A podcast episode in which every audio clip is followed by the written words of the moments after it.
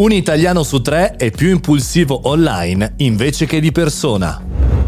Buongiorno e bentornati al caffettino, sono Mario Moroni e in questo martedì 22 febbraio parliamo di un'indagine molto interessante targata Trustpilot che è andata a scoprire, a ragionare con 12.000 adulti dai 18 anni in su in Italia, UK, Stati Uniti, Australia, Paesi Bassi e Francia. L'argomento è attualissimo perché si parla di che cosa provano le persone.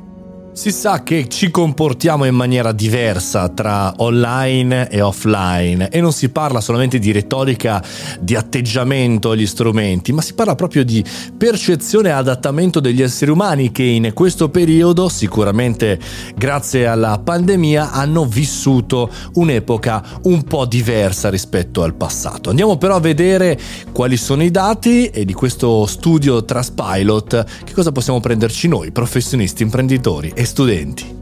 Quasi 3 italiani su 4 non perdonano abbastanza.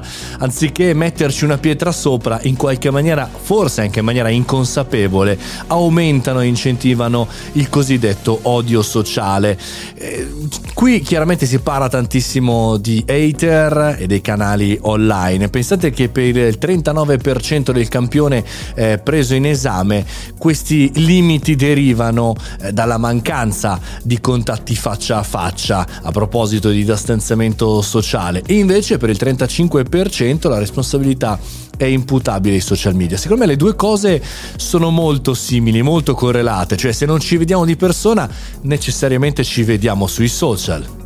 Il dato che mi preoccupa di più è che tra tutti gli italiani nutrono attualmente circa 15 risentimenti, più del doppio degli inglesi e dei francesi che in media eh, ne hanno 7 e che il rancore se lo portano dietro per tanto tempo, per 4 anni il principale eh, rancore, la principale problematica deriva da un tradimento nel 34% dei casi.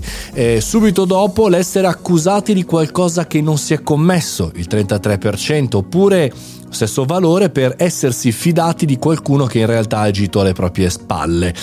Insomma, eh, c'è una sorta di autoflagellazione in noi italiani che effettivamente ci dà da pensare andate ad approfondire it.traspilot.com slash helpinghands è sicuramente uno dei punti eh, che dobbiamo in qualche maniera tenere a considerazione tutte queste questa tristezza questa distanza eh, questa, questo livore e questa preoccupazione che ci portiamo dietro non incide soltanto nella vita lavorativa ma anche nella vita sociale nella vita familiare. E quindi essere rancorosi comporta malefici a tutti e comincia a diventare diventare anche una preoccupazione tossica, non soltanto per il nostro lavoro, ma per tutti gli esseri umani. Quindi un primo punto da andare a affrontare in questo 2022. Se ti è piaciuta questa puntata del podcast Il Caffettino, io sono Mario Moroni e ti invito a mettere 5 stelle a questo podcast, oppure anche a fare una recensione su Apple Podcast, oppure anche venirmi a trovare sui miei canali social Mario Moroni, oppure il mio sito mariomoroni.it. Noi ci sentiamo domani, grazie per aver ascoltato fino a qua e buona giornata.